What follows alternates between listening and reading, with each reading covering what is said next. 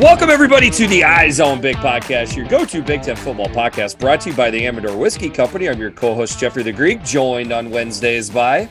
This is Dustin Shooty. Dustin, you on Twitter? I am. I am at Shooty Dustin. And I am Jeffrey the Greek at Jeffrey the Greek. Thank you so much for listening and downloading the podcast. For some people, uh, podcasts might be a distraction this week. Obviously, there was horrible news out of uh, Virginia. Uh, anybody that is tied to the Virginia football program or knows people, obviously thoughts go out to them. Um, Big Ten ties uh, that that people figured out this week. Uh, one of them is Michigan center Olu Oluwatimi. Uh, was just on the Virginia football squad for the last couple years, so he will be playing with a heavy heart this weekend uh, for Michigan, obviously, and then even closer to home, which is obviously the the worst news is former Wisconsin wide receiver Devin Chandler. Unfortunately, one of the players uh, uh, that lost his life this week in Virginia. So a little bit tough to do any kind of podcast or college football stuff this week unless you bring that up. So we w- definitely wanted to acknowledge that. Again, thoughts and prayers to anybody involved with that tragedy. All right, moving in to the next uh, uh news item at hand here. We've got a couple coaching searches that – you know, with Nebraska and Wisconsin, um, I mean, with Nebraska, it's it's been on the forefront of their football season for. I mean, it's only been a couple months. It feels like it's been going on for a couple years at this point. And if it feels that way to us, I can't even imagine how it feels uh, to Nebraska fans. Um, there, they, there has been I mean, go shocker, you know, shocker, go figure that Nebraska fans three or four different times thought the next day was going to be the day that they found out that their coach uh, was getting announced. And of course, as we record this on Wednesday night, uh, the 15th, we still have not got the announcement, or 16th, excuse me. We still have not got the announcement of, of who the coach is. Anyway, start out with that, DS. Any thoughts on the Nebraska coaching surge? Uh, well, I'm going to go back a few weeks when I wanted to bring up Neon Deion, uh, and I was told I would get laughed at live on on the podcast, so I decided I would steer clear of that. Look, the only thing I'm going to say about Deion Sanders and why I like it, well, there's actually a couple things. Number one, his recruiting at Jackson State has been outstanding. It was, to me, in this era of college football where you have to sell a little bit something different because we you can argue whether Nebraska's still a blue blood or not. I don't really care. It's it makes no difference to me one way or another. But there's no doubt that it's probably not as attractive as a place to go as Ohio State, Michigan, Alabama. So you have to be a little bit different. I think Deion's a little bit different. And does he not have that same sort of like arrogance, confidence, but I'm going to back it up that Nebraska fans, I feel like, would love to have based on their Twitter uh, feud, mostly with each other. But I just, I feel like he would. A lot of people say it's an awkward fit. I think based on my Twitter interactions, I think it's a I think it's a home run. Wow. I've never looked at it like that. That's that's very interesting. I mean, to me it's just I don't man. Neon Deion at Nebraska, you know, with his rivals being Iowa, Wisconsin, and Minnesota chiefly every year. It's just it's just hard for me. I mean, the other thing I think about is Deion Sanders towards the end of his NFL career, basically diving out of the way of tackles so that he, he could remove the physical part of football away, for, you know, from his game. I don't think that fits in great to the Big Ten West, but but the swag and you know wanting to be the top. I mean, I, I you, you bring up some good points there. That's interesting. And by the way, um, I felt like Scott Frost was going to get fired again after the Michigan game. Did you see every? I mean, it, I thought he was still on the sideline based on all the slander I saw. That was it was insane. It was like they they resurrected him just to kill him again. Yeah, well, I think basically what that is is again, Nebraska fans obviously the the losses have been adding up. They want some good news to happen. When yeah. the good news hasn't given been given to them on who their coach is going to be, they had to find somebody else to jump all over. So Scott Frost was probably the best candidate to have. As far as the other coaches, Urban Meyer's gotten thrown out there again. Would 100% would have to believe that when I saw it. Um, Dave Aranda was the hot name at very that every Nebraska fan wanted. Baylor has been losing some football contests. He seems to have gone off of the list a little bit, but still kind of around there. Mickey Joseph, obviously the current interim coach, was somebody that a ton of fans were very interested in. he also seems to be dropping back a little bit. I think the general consensus is that he would stay on the staff as long as the next coach is okay with it. He has obviously done a good job holding team together, recruiting and whatnot.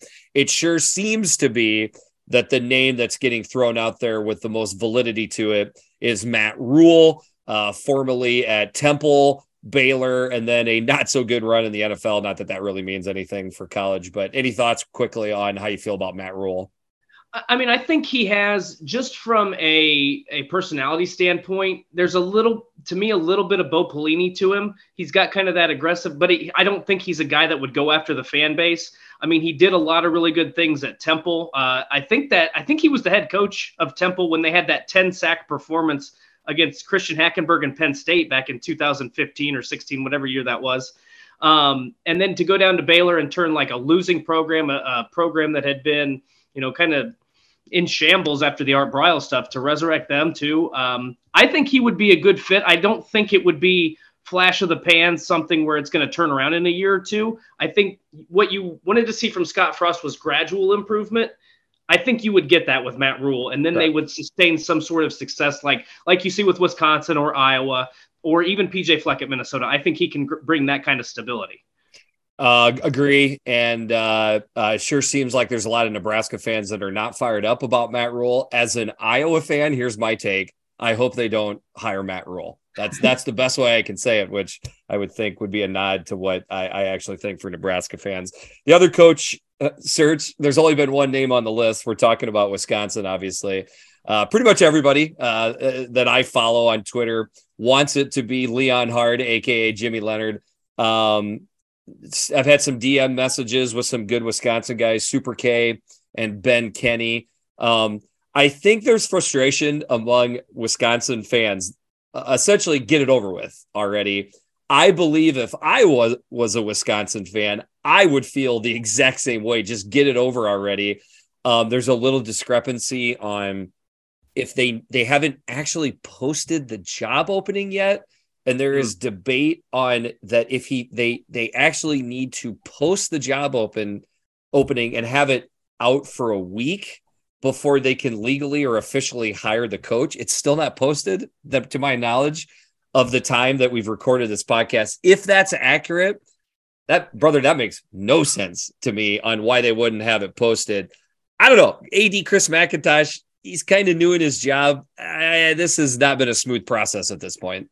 And by the way, um, Jim Leonhard kind of alluded to the fact that we need to get something done here in his last. Uh, I think it was the post game. I don't know if it was the post game presser, if it was the the week. Uh, I just saw it on Twitter, the weekly presser. But he said, "Look, I don't want to say teams are poaching, but teams are poaching. Right. If you have some stability there, those players are going to look elsewhere because they don't know what their future holds. So get the job done." Um, and it also makes me, it's hilarious that you bring up that they have to post it. That probably is true, but it reminds me of like, I think there was when Michigan posted the job before Harbaugh, some guy sent in his resume from like NCAA 2014. Sure, sure. Yeah. Do it. Why not? Amazing.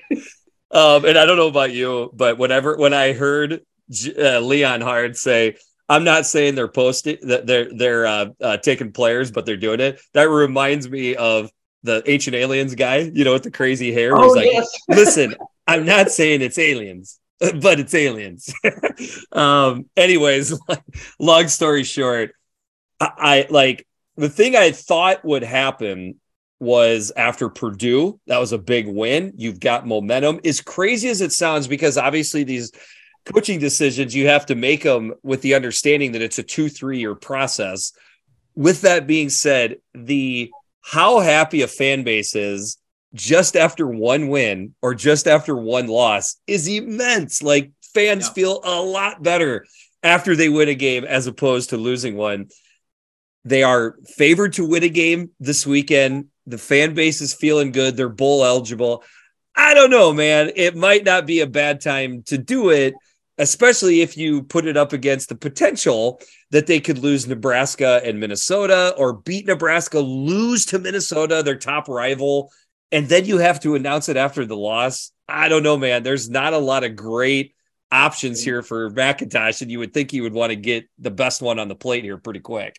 That's that's a great point. I did not even think about that. The, after the Purdue win, because I think didn't after that game they had a bye week too, so it would have been ideal timing. Yeah, hundred percent. Yeah. Anyways, we'll see how those goes. We got some anxious fans. Don't blame them. All right, so moving on to our obviously most popular segment of the week, the bothers my big. Uh, we're going to leave the college football playoff alone. There was really no changes in the top 10 or so from last week to this week. We've kind of entered that season. Plus, that we've entered SEC Patsy season. I mean, pretty much everybody in the top 10, not named USC, is not playing a very good uh, opponent this week, especially in the SEC. Uh, but the Big West slander has just fired up again. You know, like to a certain degree, it's like Big West teams and fans and coaches are just sitting here like, what are we doing here? You know, like like what is what is the big deal here? Um, anyways, the first thing I would put up, I guess, is just uh, the Big Ten West is the only like good race, pretty yeah. much throughout all of college football. So, you know, like obviously nobody is sitting here saying that the Big Ten East is is or the Big Ten West is as good as the Big Ten East, especially at the top. It is obvious. Ohio State, Michigan, and Penn State are the best. With that being said, after Ohio State and and Michigan both beat Penn State, this race has been over until the last game of the year. And you you compare that to the Big Ten West, there's a team that's going to win the Big Ten West that changes seemingly every Saturday. I guess long story short is like, what is this mythical perfect race that people are looking for where you have two or three great teams, but it goes down to the end? You can't fight it. I mean, the Big Ten West is about as compelling of a race as you can find. I think it's a bunch of no fun havers, people, old man yelling at cloud or something. Like they're just so high on the college football. Can playoff. I correct you? Can I correct you? Yes. I think it's young boy yelling at crowd. Yes. That okay. that's what it is. yes. That's a, that's that's a good correction right there. True. It's all it's all based on the playoff. And I tweeted this out earlier in the week when because Fox College Football Fox tweeted out a graphic and it was you know all the teams jumbled up there at the top and everybody was saying it's trash and what a terrible division yada yada yada. I'm like, I feel like 90% of you people are just jealous that your team is out of the race in November. Meanwhile, there are four, four realistic, but potentially five if you count Wisconsin, in the Big Ten West race right now. And it's going to come down to the final weekend of the season. Like, you don't have to have the college football playoff to have meaningful, exciting football. And I love everything about that. This is what it's like in the Big Ten West every year. Now, there's been years where it's been decided like maybe a week or two before or something along those lines. But all, as far as I remember, there's been some like, well, if a team slips up in the final two weeks, X or Y can go to the go to the Big Ten championship game. Like it's there's always some sort of entertaining factor right. to this. I think you just nailed something that I have never considered. Um, I, will say Ole Miss. Okay, I, I just pulled them out of a hat but Ole Miss could probably wind up going. I haven't really looked at the record, but my guess is like nine and three, maybe even 10 and two. Uh, but because they're, you know, in a tough division with Alabama and LSU, they're out of the race. Whereas their fan bases think if we were in the Big Ten West, we would be dominating that division, yada, yada, yada. That's why they're ticked. I think that's actually a fantastic point. Um, and, uh, go ahead. Oh, I was going to say, and the, the problem I have too is the Big Ten West to me is the one that always gets beat up, right? But here's some facts for you. Since 2014, when the Big Ten switched to the East at West divisions, the SEC East has won just one SEC championship game. So the Big Ten West, or the uh, excuse me, the SEC West has dominated that. Dating back to 2011, the ACC Coastal has won two ACC championship games. One of those was last year with Pitt winning because Clemson was not good. And then the other one was in 2020 when they added Notre Dame to the damn conference and had to shift Clemson to the other division. So really just one time. Right. So I understand. And, and the big saying, and the Big 12 doesn't have divisions, exactly. and the Pac 12 has been dung for right. until until this year. Exactly. And so I, I just don't understand like I, I'm not giving the Big Ten West a pass. Like they've, there's been a few games that maybe they could have won. I, but it's not like these other divisions in these other conferences are going 50 50 or even 70 30. It's basically there's one really good division in each, uh, or there's one really good team usually Correct. in one division as opposed to the other division that usually maybe has a little bit more depth and is a little bit more entertaining to watch. It's not even low hanging fruit at this point. It's it's fruit that's fallen on the ground, and people are cho- choosing to walk over to that tree and stomp on it just because I don't know. That's they've got darkness in their heart. I, I, I don't. Right. I again, it's like everybody in the Big Ten West owes people in the country money. I, I don't get it. I don't understand why they're that upset. Uh, then the last bothers my big that also is tied with the Big Ten West is I, I don't get it. This is mostly talking to Ohio State and Michigan fans where they are upset. They're already upset that they have to play Iowa or Purdue from the Big Ten West and the Big Ten Championship. Even before we know who wins the game and is going to be in Indianapolis, I'll be honest with you, I mostly see it from Michigan fans.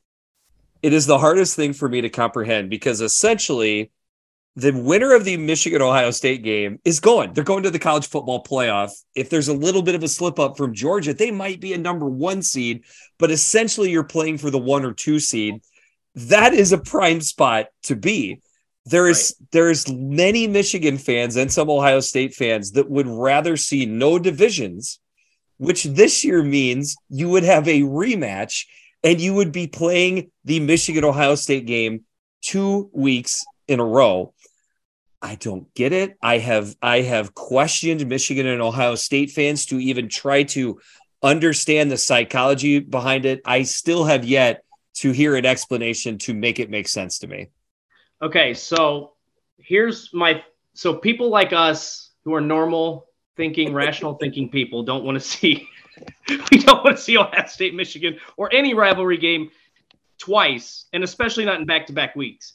Here's where I think maybe I can understand the line of thinking because it happens. By the way, I don't know why I watch a college football playoff ranking show. That is trash, but that's for another day. Um, there, there's always this narrative that, well, what happens if Ohio State or Michigan loses to that team in the Big Ten West? And this, in other years, it's been a ranked Wisconsin or a ranked Iowa team. So you can maybe, if they lose, it's not as big of a deal. This year, I can kind of understand where would they allow Tennessee to slide in there, or what's the case? Do they allow the team that didn't go to the, the Big Ten championship game to get into the college football playoff? So I kind of understand because the Big Ten West, there's not going to be a team in there that's probably going to be ranked. So from that perspective, I get it. But man, I just I would not want to play. Can you imagine if Michigan beat Ohio State in the final week? Ohio State turns around, beats Michigan in the conference championship game, and then Ohio State gets to go anyway. I, I have tried to lay that exact same scenario out to both fan bases, and I it's like they don't have the ability to understand that there is actually a negative way that this right. could affect their they they just see the fun or the positive outcome. I don't think they've spent any time actually putting themselves in the shoes. Like the one that I think about the most is Ohio State beat uh, gets beat by Michigan because it's the elements. It's a cold weather game. Michigan's more built yes. for it.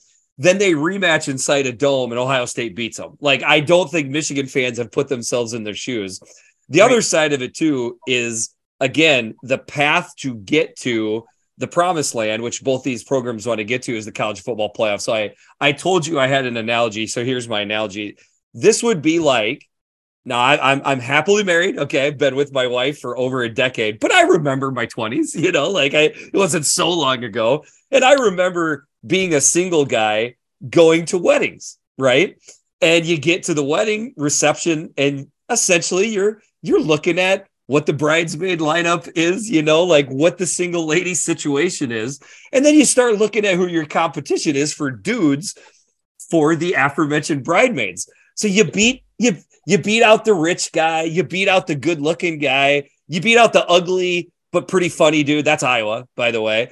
And then what you're trying to tell me is after you finally get the lucky, beautiful lady back to your hotel room, you want Pete Davidson at, at the hotel lobby. That's what you're saying. You want one gigantic other hurdle you got to get past. Brother, that don't make no sense. I, I I just want my clear path to get where I want to get. I love that it's Pete Davidson because that's the world we live in now.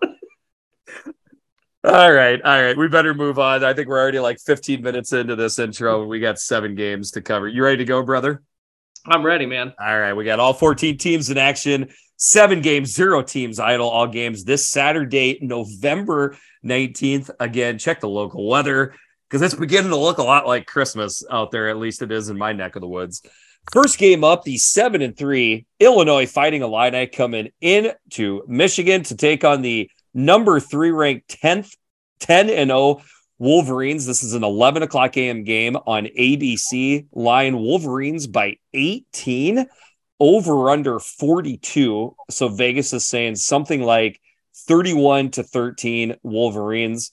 For those that don't know it, you know, it seems to be the case. I'm I'm going to make the call right now from our our Illinois insider Big Kurt. Chase Brown is not going to play in this game. I believe Vegas knows that Chase Brown isn't going to play in the game. And that's where we've kind of seen the line settle and kind of move up a little bit. But that's one of the big storylines in this game along with the fact that Michigan and Ohio State the week before the big game, a eh, little bit of distraction there, but that's kind of the main storylines that you have for this game.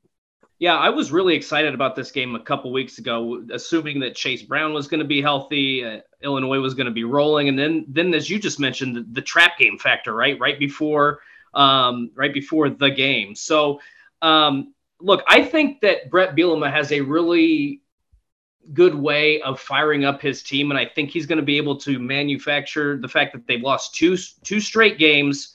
Um, they're hanging on to their division hopes here. They need two big wins. I think he's going to get a feisty team. You saw it a little bit in that. Well, you actually saw it a lot of it in that Purdue game. That team was fighting. They were together. It just it just didn't work out. And I think that's kind of what you're going to see. Um, I think I've talked about this multiple times this season, but when you don't have a Chase Brown, I think you take your shot early in this game and try to set the tone, try to score early in this game because I don't think you're going to be able to ground and pound the same way you did earlier this season. So to, for me, when I'm looking at Illinois taking that field, I, if I win the coin toss, I'm taking the football, and three or four plays in, I'm taking my first shot and, and trying to get up early on Michigan.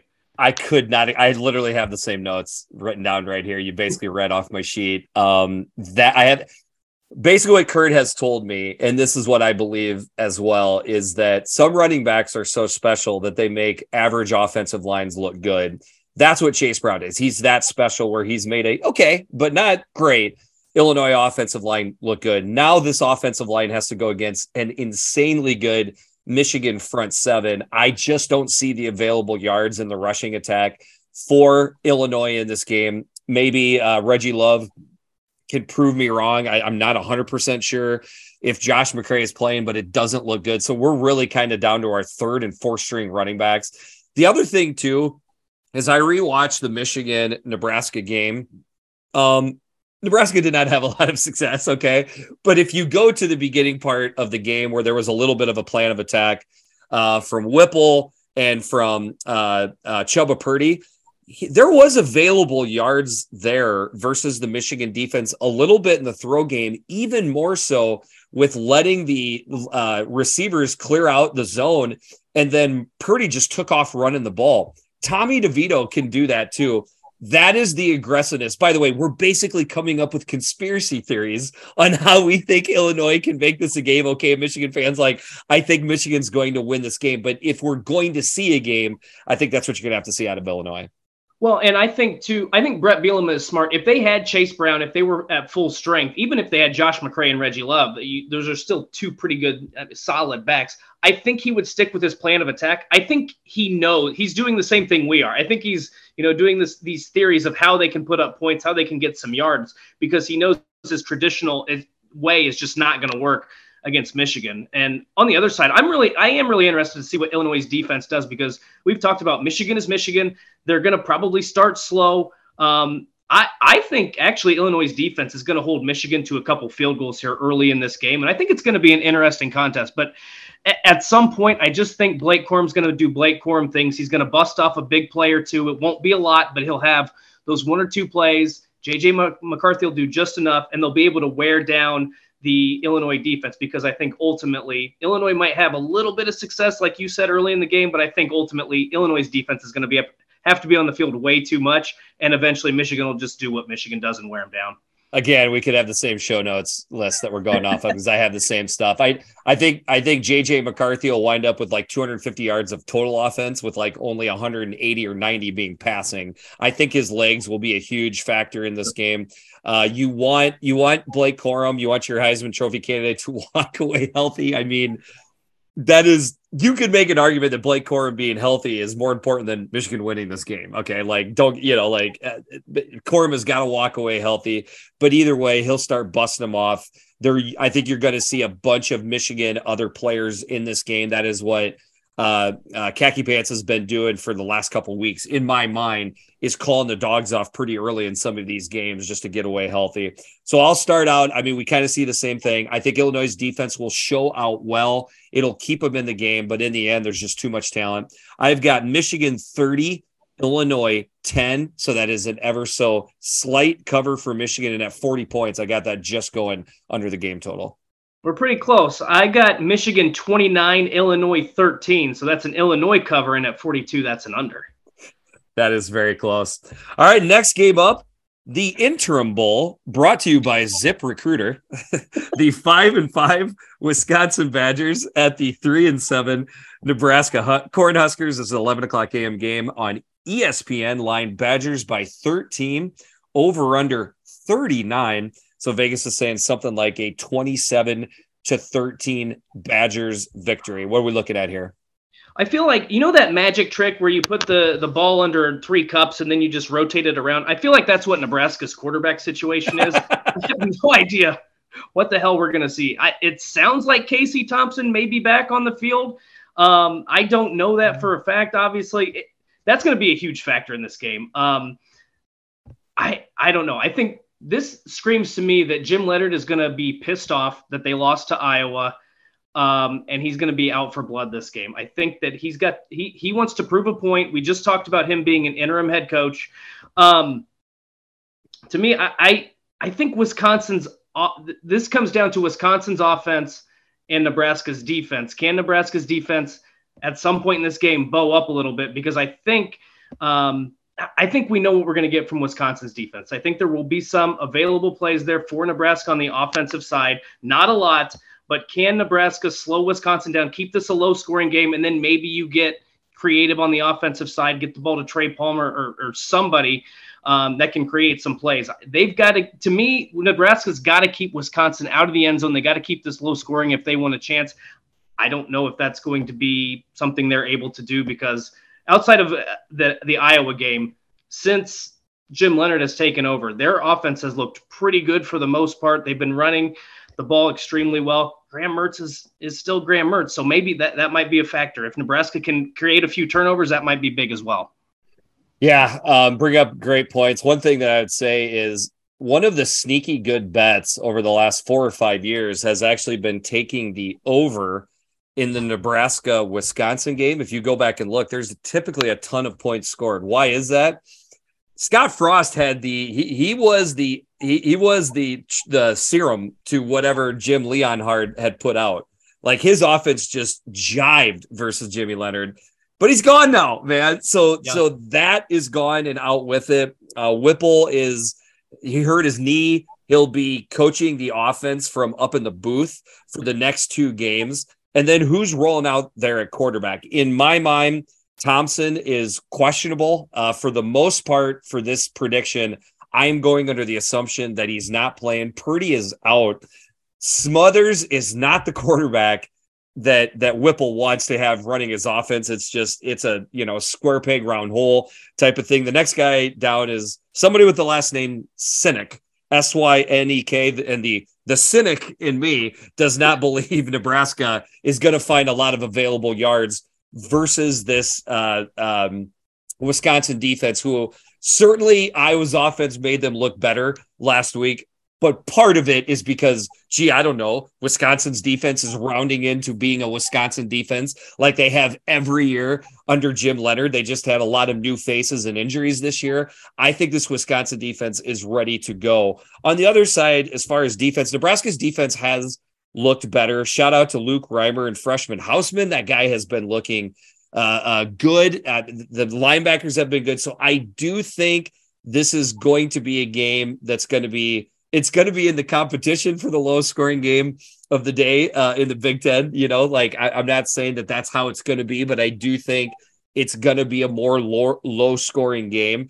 And unfortunately, right now, unless somehow Nebraska can force a bunch of of, of uh, interceptions from Graham Mertz, which could happen, I, I don't see Nebraska having enough short fields and special teams plays in order to put up a ton of points versus Wisconsin.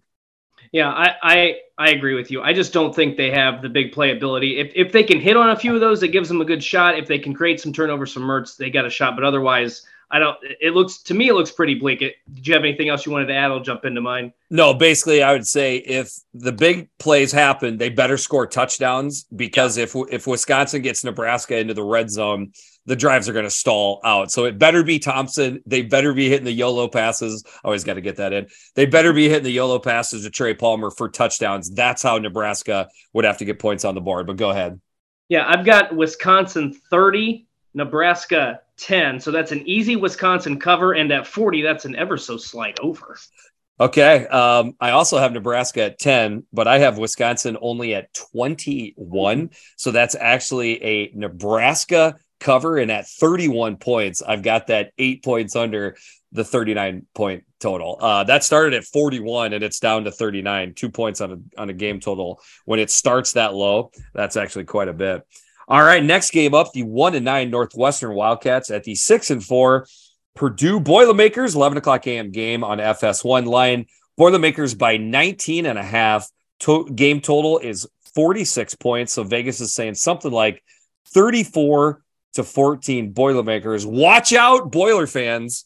Northwestern does not have a number anywhere near their team name. So you better be you better be scared on how the Boilermakers actually come out and look focused in this game.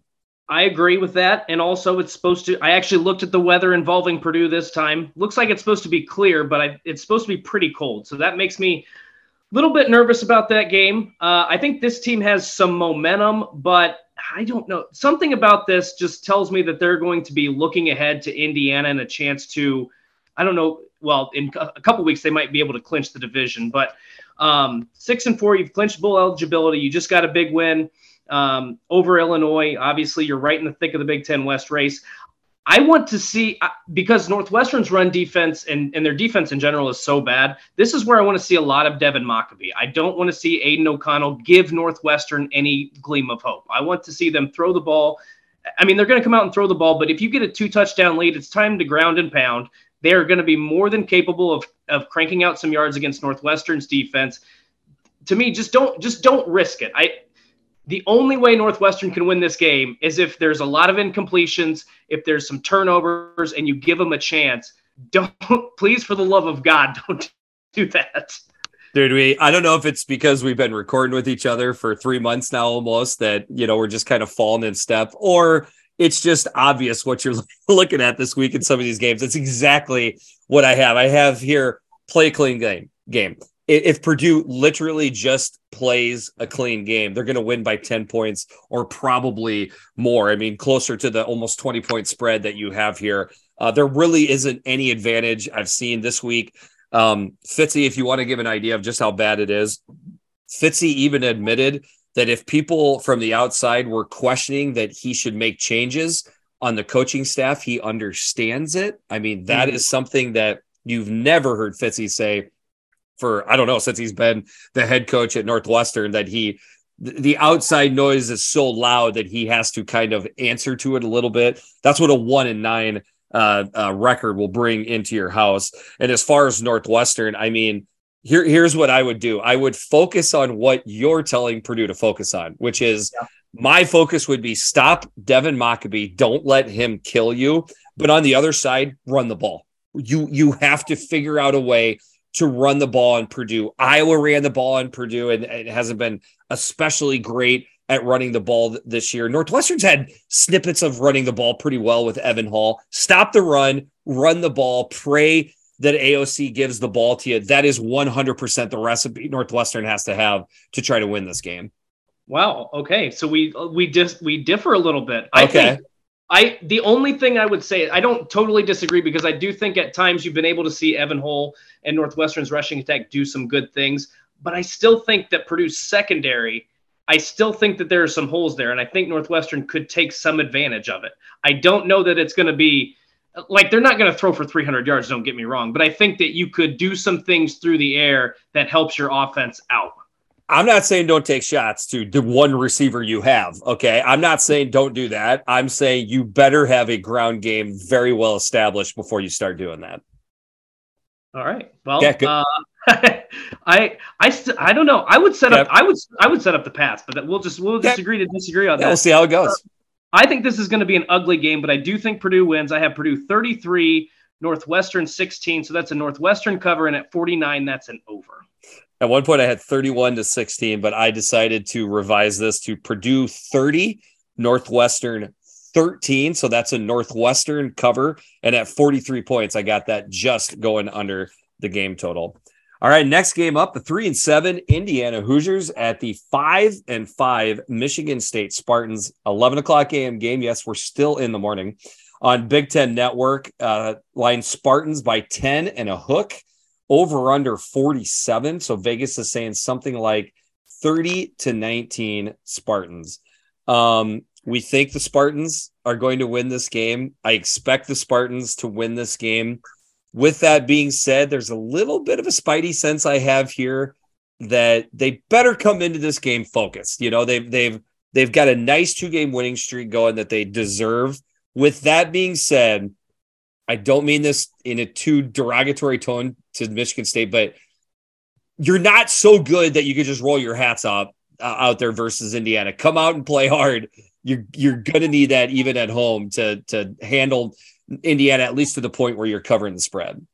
And I feel like this is this is a time where when Michigan State, you guys talk about the Hoosier line quite a bit with with different teams, I know, but I feel like when Michigan State has played a really good team, they've really struggled to to run the football. When they've played bad teams, they've they've run the football way more effectively. I think that this is a game where they can establish the run.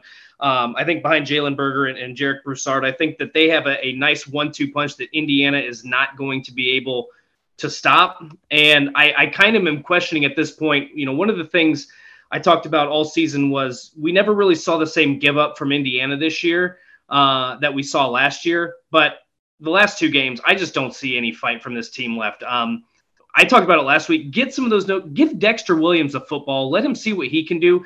Maybe there's a there's a factor maybe of we don't have enough on film of him of what he can do. Maybe you can surprise. Maybe you can catch Michigan State off guard a little bit. Um, that defense certainly isn't stalwart, but we we wrote Michigan State off a few weeks ago, and all they've done is won three of their last four games, with their only loss being to an undefeated Michigan team. So they've found their stride a little bit. I do think that, um, like you said, they can't just roll their helmets out, walk onto the field because I think Indiana there's a little bit of pride there. But I think if you go out, if Michigan State's able to able to deliver the first punch, I don't think IU's going to get off the mat. Yeah, um, you pretty much hit on the stuff there, which is uh, I would think with Michigan State still fighting for bowl eligibility, I would think they would be pretty interested at getting this win. I mean, I know I'm stating a stupid obvious thing. They're obviously interested in getting the win, but like coming out focused and hard and and taking any kind of of stress out of this game. So I would expect a strong start for for Michigan State. I I, I do. Um, I just I don't know. There's something a little bit off with how I feel about this game in the in the, little bit of everybody seems to not even be paying attention to this being a game. Uh, yet the spread has hovered around 10 points. I mean, the way people are talking about this this game, you would think it would be a 14 to like 17 point spread. So if that's some people might look at that and say that's too low, so they would bet on Michigan State to cover. Vegas has they came out with that 10 point line and have stayed there for a reason. So that is what is getting signaled to me is that for some reason Vegas thinks this is going to be a close game. And on top of it, I don't know, Illinois can cause fits or uh, Indiana can cause fits every now and then with what they do offensively. Um, I do think uh, Indiana will have a little bit of success running the ball, not not a lot, not you know, but just a little bit on enough to keep Michigan State off balance to get some points on the board. In the end, you know, I think it's more of a Michigan State gets out to a big lead and Indiana kind of comes back and does a backdoor cover. So I got Michigan State 30, Indiana 24. So that is an Indiana cover. And at 54 points, I got that going a touchdown over. Well, you got quite a few more points than I do. I've got Michigan State 28, Indiana 17. So that's a Michigan State cover, and that's an under. The Eyes on Big podcast is sponsored by the Amador Whiskey Company. Our unique process takes the highest quality Kentucky bourbon and finishes in California wine barrels. This double barrel aging technique creates unique characteristics in each barrel that produce one of a kind whiskeys. Amador is made to be sip neat or is perfect for classic bourbon cocktails. Just like your favorite go to Big Ten football podcast, Amador is the go to whiskey this football season. Don't forget to hashtag ask for Amador and check out our new website and finder option so you can see where to find Amador at www.amadorwhiskeyco.com. Amador Whiskey, born in Kentucky, raised in California. Moving on into the afternoon, we got three games because, of course, it's illegal to have any games at night in November in the Big Ten. The 10 and 0, number two ranked Ohio State Buckeyes at the six and four Maryland Terrapins. This is a 2:30 p.m. game on ABC. Line Buckeyes by 27 and a half over under 64.5. So Vegas is saying something along the lines of 45 to 17. Um, you know, clue uh, uh, bring on the Admiral Ackbar. It's a trap. It's about it's about the only thing that I can find here to think that Maryland would walk away with a win. Some people would say that Maryland would even walk away making this game somewhat competitive. I don't know that again, like conspiracy theories on how to try to figure out how Maryland can hang out, hang around with Ohio State. I'm just gonna. My analysis is very slim on this. I think if Maryland covers, that's a victory for Locks and the Terps. I, I just in the I wish I would have done this research because it just dawned on me when you were talking about it. I wonder almost what the final score was or what the average margin of victory is for Ohio State in these lead up games against Michigan because I they've never lost two in a row. So um, I don't know. I just think I feel like this is going to be a game where Ryan Day wants to throw the ball. You CJ Stroud quite a bit. They've got they've got probably protect their running backs as much as possible, but get out to a big lead and then just protect the football late in the game and try not to get anybody hurt. That's what I expect. I think Ohio State's going to come out guns blazing, like that Michigan State game last year where they scored 35 points in like the first eight minutes or whatever it was. I feel like maybe it's not that bad this year, but I think that's the mindset Ryan Day has going into this. Don't even make it a contest. Don't even give them hope. You know, go for the knockout blow early and then just protect the football the rest of the game. Hundred uh, percent. Again, it's it's something that's interesting about this era of college football, and I, I don't necessarily like it. I'm just pointing it out because I think it has to. It, it, it it's accurate, which is believe it or not, uh, Ohio State and Michigan not only want to win, they want to make statement wins, yeah. even in games like this, because something that little could come down to a resume thing between them and essentially Tennessee. Uh, if they are the team that does not win the game next weekend, they are now up against Tennessee to try to get in the college football playoffs. That's what we think. So getting out to a big start, finishing strong, yes, that I do believe that plays into what this prediction would be. Um, the only way that Maryland's got a shot is if it's a shootout. That is what it has to be. It has to be something crazy going down where Maryland is is making stuff happen. Locks has got the thing going. Leah is dealing. Like I feel like we've been waiting all season to see that type of performance out of this passing attack. I'm not saying this week is the week it happens because this Ohio State defense is is better than I think a lot of people get, but I will say this. I think it's a situation where even if it's not working in the form of turnovers, you still try to do it because it's what Locks knows how to do, and he knows it's the only way to make this a fun game into the second half. Right. I mean, I feel like you're you got nothing to lose in this game. Nobody's going to pick you to win. You there's nothing to lose. So take your shots. I don't care if it's it doesn't ultimately it doesn't matter on your end if it's 35 to 10 or 63 to 0. Yep. So yep. no, shots. people are literally not going to look any different in that. Correct. Nope. Yep. Uh, so I've got Ohio State 48, Maryland 14. That's an Ohio State cover, and at 62, that's an under. Okay, uh, so we diverge again. Um, I I see potential points on the board with a okay. little bit distracted Ohio State defense. If this was playing in the horseshoe, I would have a completely different prediction, but it's going to be a night game on the road. I think Locks is going to want to at least have a little bit of something going uh, uh, to be able to show to people that his offenses are still humming along. With that being said, nobody's stopping Ohio State right now, and it sure as heck ain't going to be this Maryland defense. I've got Ohio State 52, Maryland 24. That is a half point cover for Ohio State. I think that is a tough one to pick because of backdoor cover capabilities for Maryland. And at 76 points, I've got that going way over. And in fact, that's my Amador double barrel lock of the week. All right, moving on to uh, our second afternoon game, the eight and two, number eleven ranked Penn State Nittany Lions at the four and six Rutgers Scarlet Knights. This is a two thirty p.m. game on Big Ten Network. Line Penn State by nineteen, over under forty five points in this game. So Vegas is saying something like thirty three to thirteen Nittany Lions. DS, I got a crazy stat for you okay. from our from our guy Perk. Okay, it's a stat that I'm going to quiz you on, and then I'll give it to you.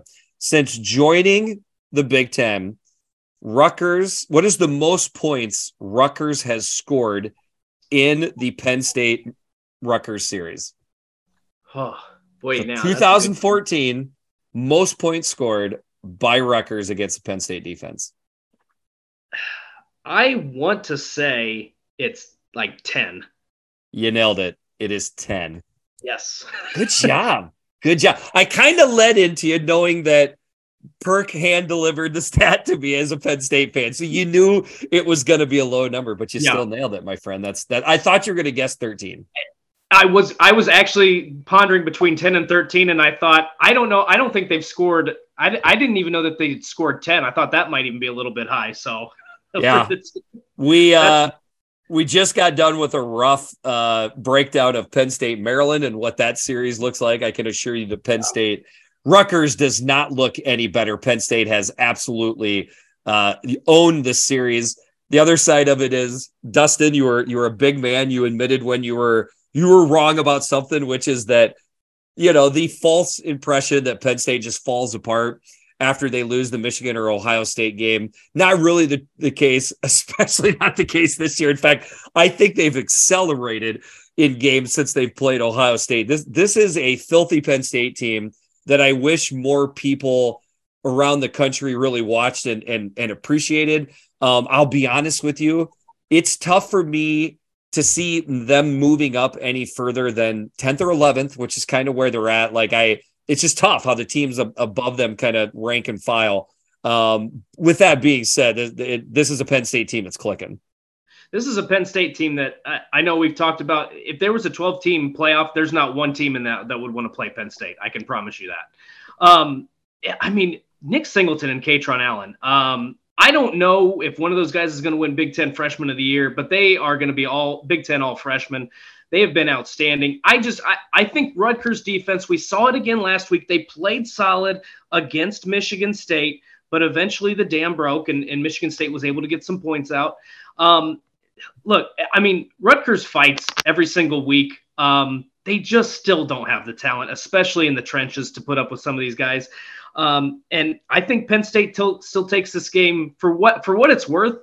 They clearly take this game personally to not allow 10 points, like not even allow a, a, junk touchdown late in the game to get to 17 or 20 points at any point. They take this game personally. Um, this is this is another. I feel like a broken record because I feel like I go through this the, the, motions. I think what we did see from Rutgers against Michigan State. I'll bring this up. I did think that Schiano in that offense. I thought they got a little bit more creative right. against Michigan State. They, they tried did. to do some things. Um, and that's something that you had called for last week. You know, mix it up, do something a little bit different because you're not going to be able to ground and pound against a lot of these Big Ten East teams just like Maryland, just give it a shot. If it doesn't work, it doesn't work. There's nothing to lose in this game. You've got to try to um, four and six. They're not probably going to get to a bowl game, but if you want to keep those hopes alive, you're going to have to get creative. So just try to do something offensively. I don't know. I think the defense, much like Illinois, Michigan, I think they can maybe keep Penn State uh, intact a little bit, maybe through the first half, but then eventually the rushing attack's just too potent. Yeah, um, I mean, Greg Schiano teams fight. I mean, that's what they do. Um, I hear what you're saying, but that's I hear what you're saying about the about Rutgers needing to take chances on offense. But at the same time, that's the conundrum that Schiano and the offense is in because when Gavin Wimsatt takes chances, the chances don't wind up very well as far as the results. So, like, it's tough calling plays right now. They did look better, they looked crisper last week. So, I do think we'll see a little bit more of that. I just think that the competition has stepped up quite a bit this week playing Penn State. Because, by the way, shout out to Manny Diaz, or as you say, Manny Diaz. That is a defense that it it very quietly people are not paying attention to it. They they have turned into a destructive defense. Like I just don't th- I don't feel like he's not getting any pub. It's weird. It's one of the well-known defensive coordinators in the country playing at one of the coaching at one of the well-known uh, uh, Big Ten programs, and you don't hear about it. I mean, they, they look incredible, and he deserves more credit than I feel like he's getting for that. This is what pisses me off because they get two losses in in event and they're essentially they're out of the college football playoff, they're out of the Big Ten East race, and everybody ignores it. Meanwhile, LSU gets beat by Florida State and LSU, and we still talk about them being a top five, six, potentially playoff team. Like Penn State's a really good football team. So um, I, I, completely agree with you. They don't get enough recognition. Like I said, I there have been times this season when I thought they were really good. There were times I thought they might crash. This is a really good football team. This this is going to be an 11 win team, I think. Yep, sure looks like it. Um, we'll go to the predictions now. Uh, long story short is, you know, Rutgers still technically has a chance to make a bowl. You know, I mean, obviously they they win this game. They got Maryland next week, so you know Schiano is is hitting them on that. Heck, we might be hitting them on that. We could even get in at five and seven. They did it last year, but in the end, I just think at some point, like I think it's a tight game. I think the the the first half under bet, it's 23 and a half uh, maybe something that you look at right there. I don't know if there's that many points at halftime. By the end of the game, I think you see Penn State break loose a little bit. Uh, so I got Penn State 30, Rutgers 10. So again, just an ever so slight cover by Penn State. By the way, that's my second 30 to 10 prediction on this podcast, too. I didn't try to do it. It's just what I'm seeing. And at 40 points, I've got that going under the game total of 45. I didn't know off the top of my head, I didn't know that Penn State stat. Uh, so I think Penn State keeps that stat rolling. I've got Penn State 37, Rutgers 6. So that's a Penn State cover, and at 43, that's an under. And Penn State covering that 19 and a half point spread is my Amador double barrel lock of the week. Fantastic. Moving into our last game on the podcast, the Big 10 game of the week, getting 76% of the 907 votes. The battle for the Floyd of Rosedale, the six and five Iowa Hawkeyes coming into my territory, baby, to take on the seven and three Minnesota Golden Gophers. This is a three o'clock p.m. game on Fox. Line Gophers by three, over under 32.5. Oh, just, just chef's kiss. Amazing. So Vegas is, is, saying Vegas, yes, Vegas is saying 17 to 15 Gophers. a yes, a 10 to 7 halftime score would be trending over in this game. Oh my yes. Like anytime any boy anybody that gambles on an under in any college football game, you know what you're dreaming of for a halftime score? 10 to 7. Like if you're at 10 to 7, you got you got the under 52. You're like, oh man, I'm looking great. 10 to 7 trends over in this game. Shout out to our guy, Jason Kemp at Jason Kemp. He had one of the coolest and most uh, uh, interesting questions that he put out to DS and Kurt and I this week on the podcast. So, right now, it's going to be cold. Uh, Mrs. Greek, Big Kurt, I cannot believe I'm getting Big Kurt uh, to come to this game. By the way, I got tickets from Klein Auto World. So, shout out on the podcast to Klein Auto World. Great place to go shopping for a car here locally in the Twin Cities. Uh, got some great tickets for the game. Kurt's going, Mrs. Greek and I are going. It's going to be cold. We are looking at 17 degrees for the local temperature with some 10 to 15 mile per hour winds, which I can assure you does not help. So, what Jason Kemp's question was, what is going to be the higher number in this game? The amount of points scored by Iowa, the amount of points scored by Minnesota, or the temperature in this game that's predicted at 17? It is absolutely a fantastic question. It is. We got to. I got to remember to keep track of that because it's Yes. going to be. It's, it's just insane. I can't remember anything. I'm sure there's been we've had conversations about that in the past, but I can't remember anything, anything quite as relevant, especially since both teams are still in the um, the uh, Big Ten West race. Okay, And by and by the way, so the total in the game of Iowa, Minnesota, and the temperature would be 49 and a half. So like so not even not even close to the Ohio State Maryland over under. So pretty close to Ohio State's team total that I predicted. yeah, there we go. Exactly. All right, so I'm going to start this off with we like conspiracy theories. All right, so typically the triangle of confusion I used to call it, where PJ Fleck always beat Jeff Brohm, Jeff Brohm always beat Kirk Ferentz, Kirk Ferentz always beats PJ Fleck. We've had the reverse of that, where Jeff Brohm beat PJ Fleck. Um, Kirk oh, Ferentz now I beat-. Kirk Ferentz beat Jeff Brohm. Yep. Jeff Brohm beat PJ Fleck. Is it finally time that PJ Fleck beats Kirk Ferentz?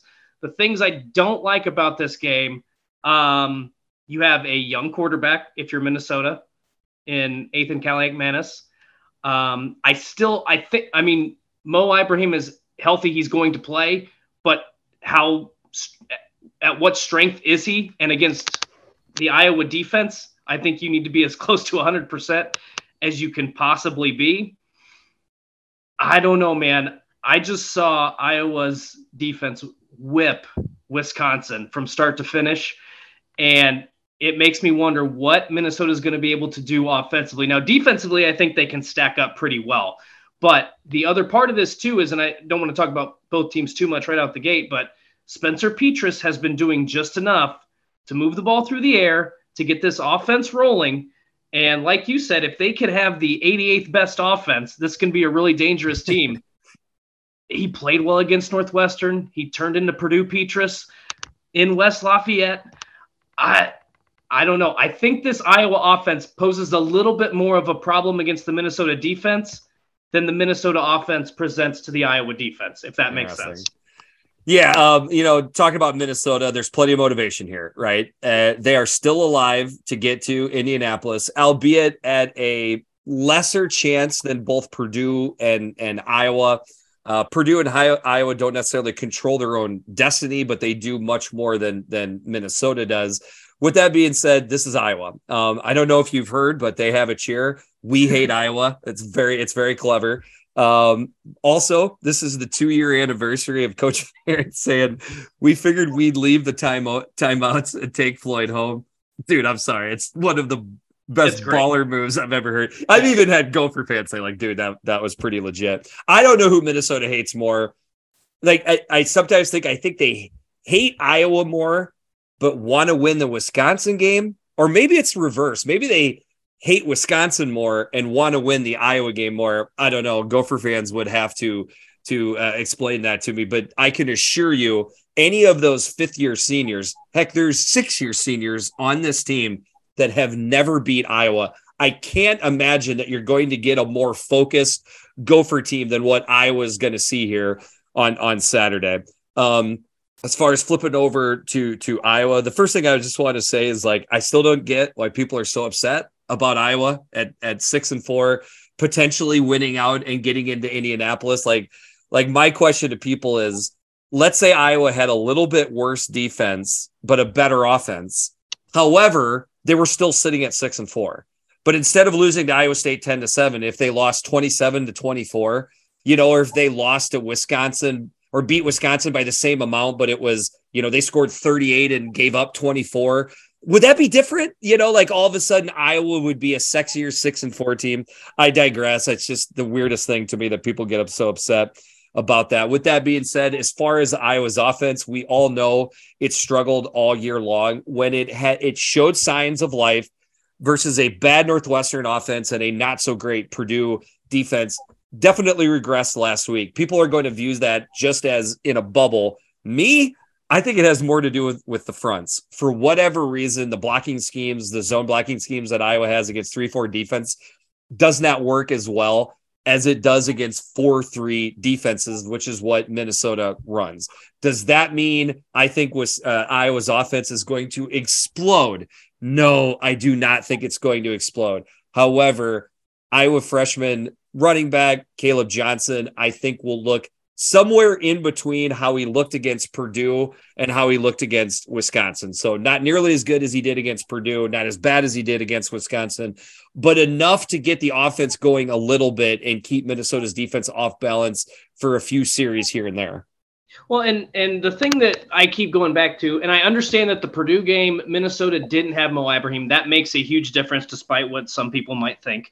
Um, and in the Illinois game, they they when they have played really good defenses, they have struggled, and they the, the, offense struggled against Nebraska. And I know they've had a lot of moving parts. They've dealt with a ton of injuries. They've had some rotation at the quarterback position. The problem to me is I still don't know if this team. Well, I do know they can't they can't throw the ball really effectively enough against a team like Iowa because I think I think the ground game is going to be there in the capacity that they need it to be there to win. Yep. But you have to be able to complement that through the air, and I just don't think they have the weapons at, at receiver or with the, the banged up quarterback situation. I don't think they they're in a good spot there either. So that's what that's what I keep saying. I if they can hit a, a big play here or there, then maybe that gives them some life. Like I said, I think that they're their defense will stack up pretty well against Iowa's offense. Their defense has played well for most of the season. I don't think that's going to change this week. Um, but again, it's just to me, you don't have the complementary pieces offensively that you need to have. I think they can keep it close, but unless they unless they're able to bust off some big pass plays in this game, that's where I see trouble. Yeah, I mean, I have nothing but respect for Mo Ibrahim. Um, I compared him to Emmitt Smith as a as an NFL running back. Some people like that comparison. Some people very much did not like that comparison. But I think it's my thought process was he finds available yards, great vision, maybe not the most top end speed that you've seen all the time. Like I got nothing but respect for Mo.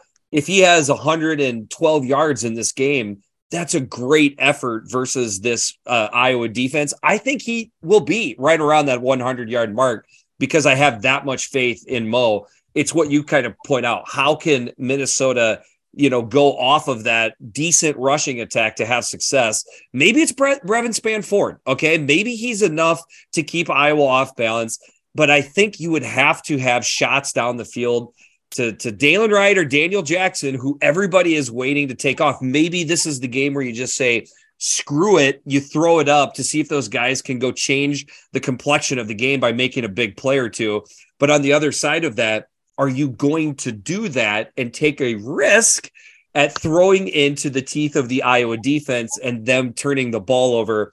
I would love to sit in the offensive uh, game plan room this week with Minnesota on how they what their game plan is to attack this this Iowa defense. So it, it's going to be incredible. Um, another thing to point out is actually the games at Kinnick have been closer games versus yeah. Iowa and Minnesota up here for the last two or three times they played that's where Iowa's had the bigger uh, uh, quote unquote blowout victories. Minnesota got one in there back in 2014, the last time they beat Iowa, actually. Um, don't see that this week. This there is just too much similarities going on here between these two teams. One great defense and one damn good defense. One struggling offense and one offense that's okay as long as they get Mo going. I, I there's just too much Spider-Man meme going on here um, Iowa got big points last weekend off special teams and turnovers. I think Minnesota is going to do everything they can to not spoon feed the turnovers or special teams to Iowa this week. This is what I was going to ask before jumping into the predictions. What what do you think the the pass total pass attempts is going to be for Minnesota? Because my my my thought behind this is I think PJ is going to say we're going to run the ball, throw it very sparingly, and then hope that Iowa's offense makes a mistake and gives us good field position. That would I'll be my strategy. I, I I agree with you. Um, it seems like it's going to be Athan Kaliakmanis that's going to be the starting quarterback. A debate one could have is who would you rather have as the starting quarterback in this game versus a team like Iowa, Kaliakmanis or Tanner Morgan. Anyways, it's probably a moot point. I guess one X factor in this game is how many touches Athan Kaliakmanis has combining with pass attempts and him keeping the ball in zone reads and running the ball. That to me might be a way that they try to play off of Mo, and increase Iowa's defense. So that's something that you can look at if that happens. I got to think um, um, uh, Phil Parker adjusts to it, but that's another kind of facet to this game. This is an old school game. If you don't like it, eh, piss on you. You know, I love it. I'm gonna love being there as long as I can stay warm. I ain't as young as I used to be, brother. Uh, but I'm hoping it's a game that goes by pretty quick. In the end, I just feel like Iowa is somehow more battle tested in these games this year. I feel like they've got things running, but I'm not overly confident. But I've got Iowa 16, Minnesota 13. Obviously, with Iowa being a dog, that's an Iowa cover. And at 29 points, I've still got it going under that 32 and a half point game total.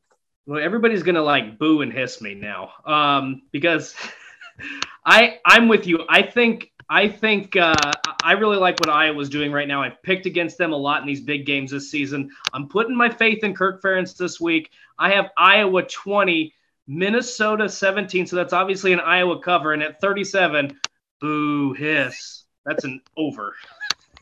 What's more ballsy this week? Picking the under or the over in this game. That's that's the the under is you're you're picking under the lowest game total we have I believe ever seen since the year 2000 since they've been looking. But on the other side if you pick over you're going to get the slings and arrows from Twitter and people listening to the podcast. You know what changed my mind was the fact that Iowa played so well defensively and got a defensive touchdown and got great field position. I just I can't put money on the on the under because I'm thinking what happens if there's if Kaliakmanis throws a pick six, Spencer Petras throws a pick six. I feel like that's an additional touchdown. So I had to take the over. Let's be honest, that's where the over under lies, right? Right. When I broke down this game in my head, I I essentially was thinking to myself, does Iowa cover by quite a bit and go over the game total because they force a mistake, pick six, a special teams play? I just don't think they will. Okay. I think, I think um, um, PJ is going to have Minnesota so coached up to protect the football and stay in the game. I think that's what'll wind up making this thing as tight as can be, and, and it winds up staying staying under. But let's be honest. I mean, two two plays can put this thing over right. like a pick six or a big special teams play. That's it. Yeah, I mean, you get 14 points on the board. you're like, well, I'm screw it. This thing's going over now. But anyways, to me, it's going to be a fun game to watch there are a lot of people that are going to make fun of Iowa, make fun of the game in total. Guess what? They're going to tune in to watch this game because it's a little bit of a car wreck situation. You, you're going to peek and see what the what the two vehicles look like that that hit each other going head to head and see what the damage is. People are going to tune in and watch this game, and I think it's going to be a decently fun one. I'm going to get some pulled pork in honor of Floyd this weekend. Grab some beer, grab some pulled pork, and, and enjoy some Iowa, Minnesota at four o'clock, three o'clock what? Central. You better pull that pork from Iowa because it ain't been in Minnesota for a long time, brother. I have I have fathered two kids, remodeled a house. I've done a lot of oh, stuff wow. since the last time uh, Minnesota beat Iowa. All right, you got anything else, brother? That's it from me. I'm Jeffrey the Greek. I'm not Big Kurt. This has been the Eyes on Big podcast. We'll talk to you soon.